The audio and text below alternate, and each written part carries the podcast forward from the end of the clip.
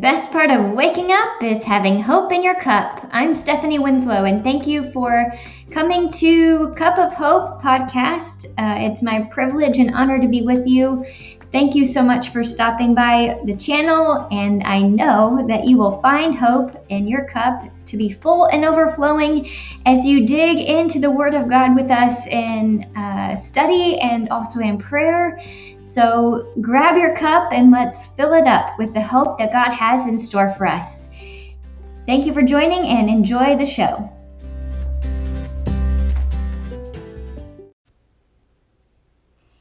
Hey, good morning, everyone, and welcome to today's morning cup of hope. Let's get our cups and let's get filled up this morning in the Word of God together. It's so exciting to um, be able to walk the walk instead of just talking the talk together. Uh, so I'm so grateful that you're here joining me today. We are going to be in Psalm 126 and verse 4. I'm actually going to read today from three different versions because this verse is a little bit tricky, I think, to get our minds around.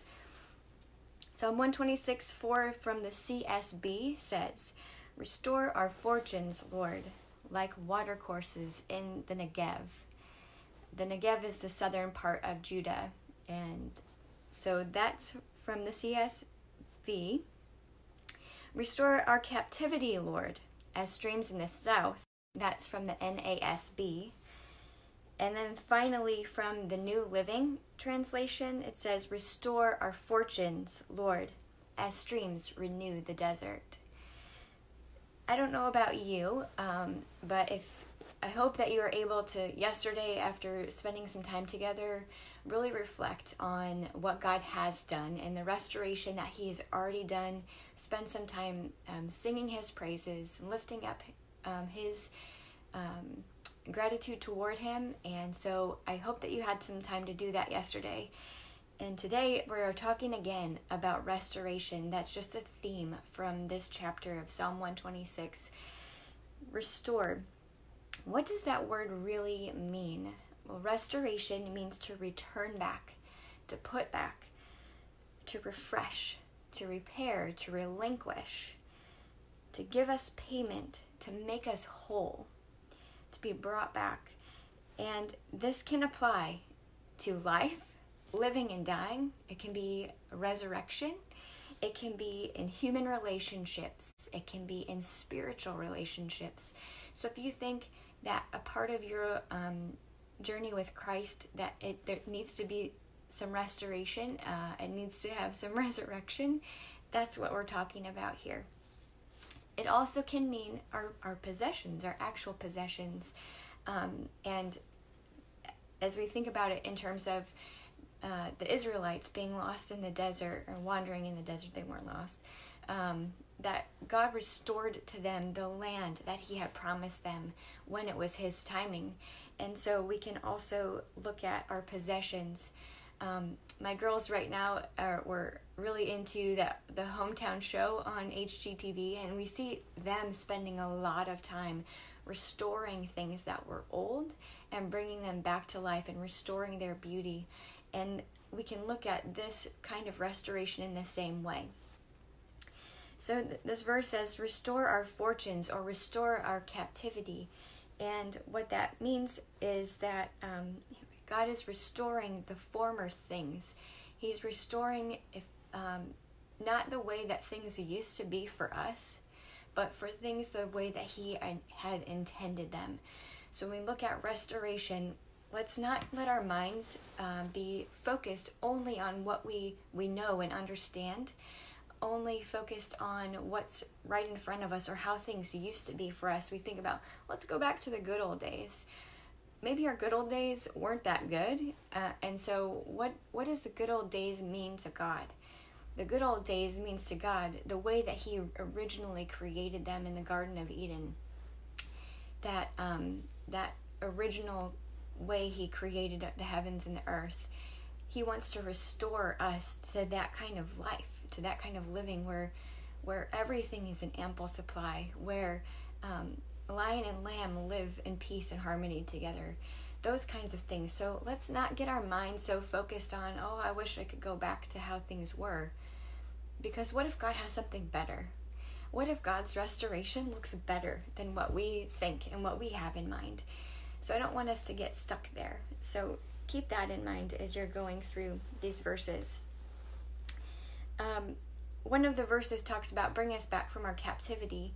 And if you think again about the Israelites being uh, wandering in the desert, that their captivity uh, was you know, either in the desert or in, in Egypt as captives and as slaves. But they didn't feel like they were at home really until they entered into the promised land, which took 40 years of them wandering in the in the desert. So sometimes restoration is a process. Sometimes restoration takes years of intentionality.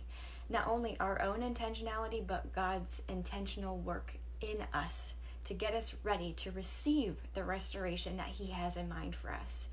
We always just want to jump to the restoration, right? We want to take something that is old and broken and whip it into shape, and there you go. And but let's be honest, we aren't always ready for that. We aren't always ready to receive the restoration that God has in mind for us uh, and to go into the land of milk and honey. And so it takes a journey, it's a process.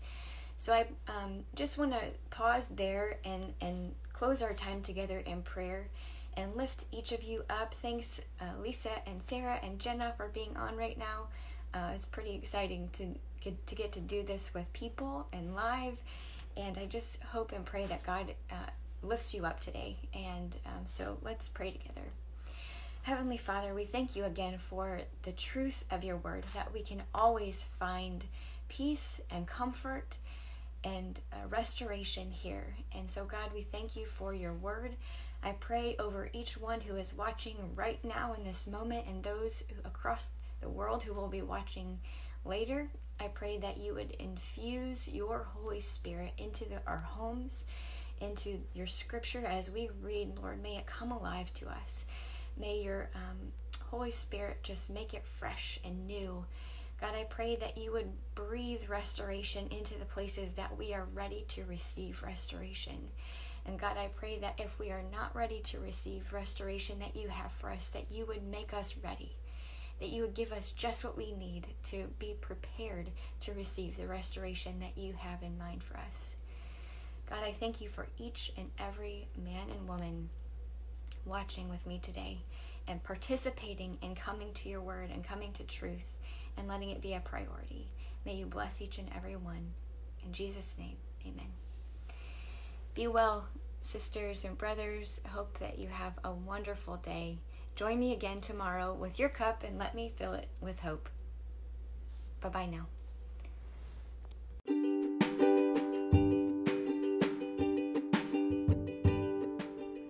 Blessings to you, Cup of Hope family. I hope to see you tomorrow as we join back together on Cup of Hope.